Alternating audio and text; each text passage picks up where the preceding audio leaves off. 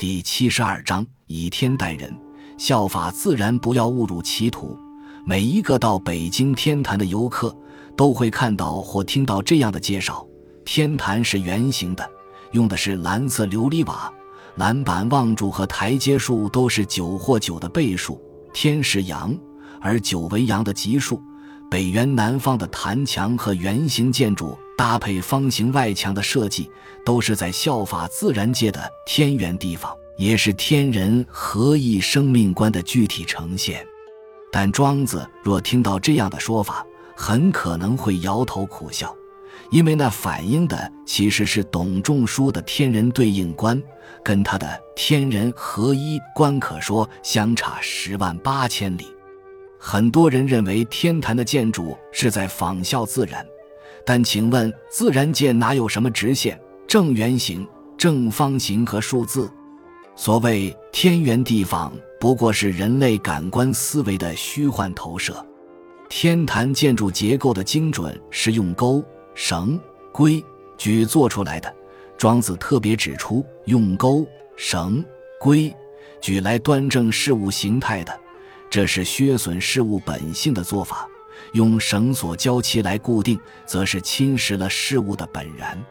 天坛很美，但那是人为的美，文明的美是什么就说什么，不必矫情说什么天人合一，更不可把破坏自然当成是在效法自然。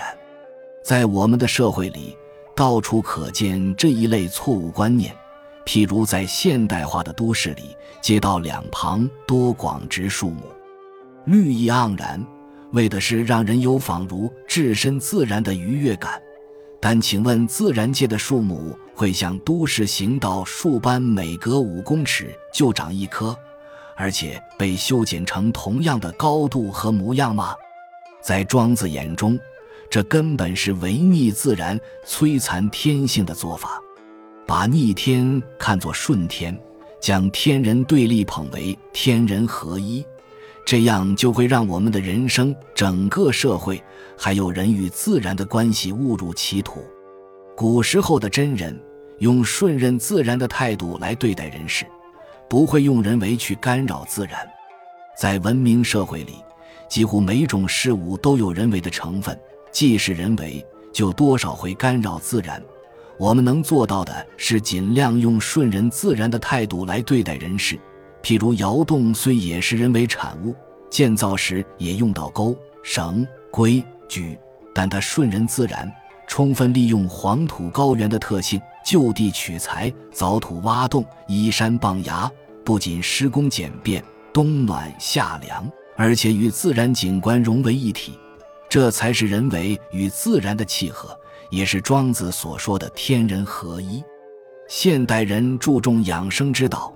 专家一再叮咛我们三餐要定时定量，有人还标榜这是一种自然养生法，但它同样是一种严重的误导。画家刘奇伟一生多彩多姿，热爱大自然。八十一岁时还组团到巴布亚新几内亚探险，九十岁时才因主动脉剥离而突然自然过世。在他生前，有人问他的养生之道。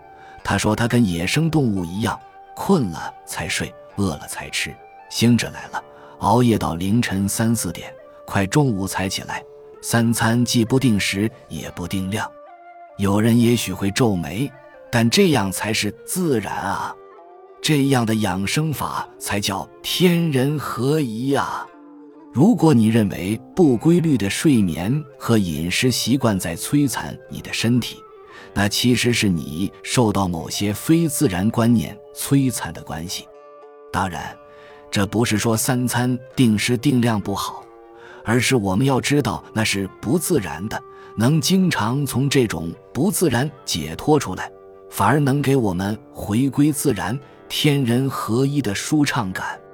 对庄子来说，天人合一既不高深，也不玄妙，它不仅是一种哲学、生命观。更是一种形式原则、生活方式，只是多数人都误解了它的含义，而没有落实在日常生活中。本集就到这儿了，感谢您的收听。喜欢请订阅关注主播，主页有更多精彩内容。